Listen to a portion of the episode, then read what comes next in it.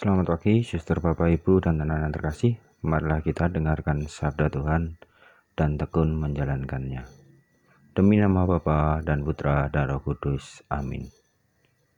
Allah Bapa yang Maha Kudus, kami bersyukur kepadamu karena Roh Kudus yang telah Kau curahkan ke dalam diri kami.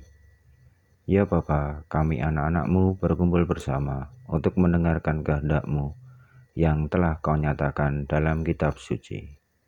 Karena itu, kami kini mohon kepadamu, utuslah roh kudusmu untuk membimbing kami, agar kami dapat memahami kehendakmu yang tertulis di dalam kitab suci, dengan perantaran Kristus Tuhan kami. Amin. Inilah Injil Yesus Kristus menurut Yohanes. Dimuliakanlah Tuhan. Dalam percakapannya dengan Nikodemus, Yesus berkata, Janganlah engkau heran karena aku berkata kepadamu, kamu harus dilahirkan kembali. Angin bertiup ke mana ia mau, dan engkau mendengar bunyinya. Tetapi engkau tidak tahu dari mana ia datang atau ke mana ia pergi.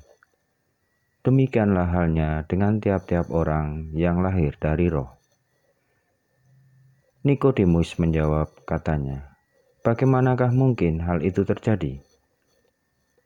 Jawab Yesus, Engkau adalah pengajar Israel, dan engkau tidak mengerti hal itu. Aku berkata kepadamu, sesungguhnya kami berkata-kata tentang apa yang kami ketahui, dan kami bersaksi tentang apa yang kami lihat.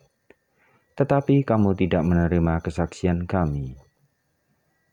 Kamu tidak percaya waktu aku berkata-kata dengan kamu tentang hal-hal duniawi Bagaimana kamu akan percaya kalau aku berkata-kata dengan kamu tentang hal-hal surgawi?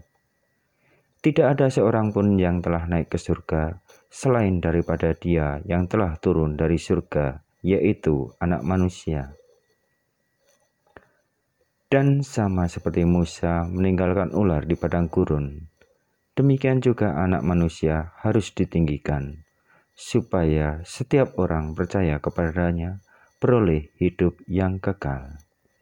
Demikianlah Injil Tuhan. Terpujilah Kristus.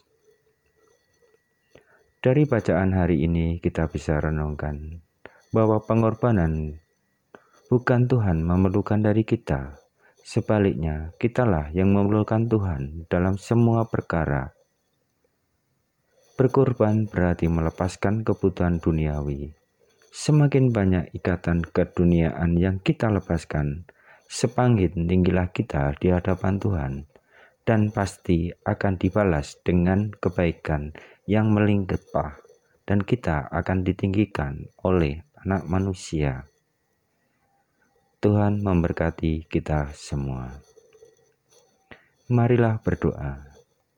Ya Tuhan Yesus Kristus, kami bersyukur kepadamu karena Engkau mengingatkan kami untuk tinggal di dalam firman-Mu, supaya benar-benar menjadi murid-Mu. Supaya dengan firman-Mu itu, kami mengalami kemerdekaan sejati dari dosa dan salah, sehingga layak merayakan hari-hari kebahagiaan dan kami rela berkorban demi namamu. Demi nama Yesus Kristus, Putramu yang terkasih, kini dan sepanjang masa. Amin. Demi nama Bapa dan Putra dan Roh Kudus. Amin.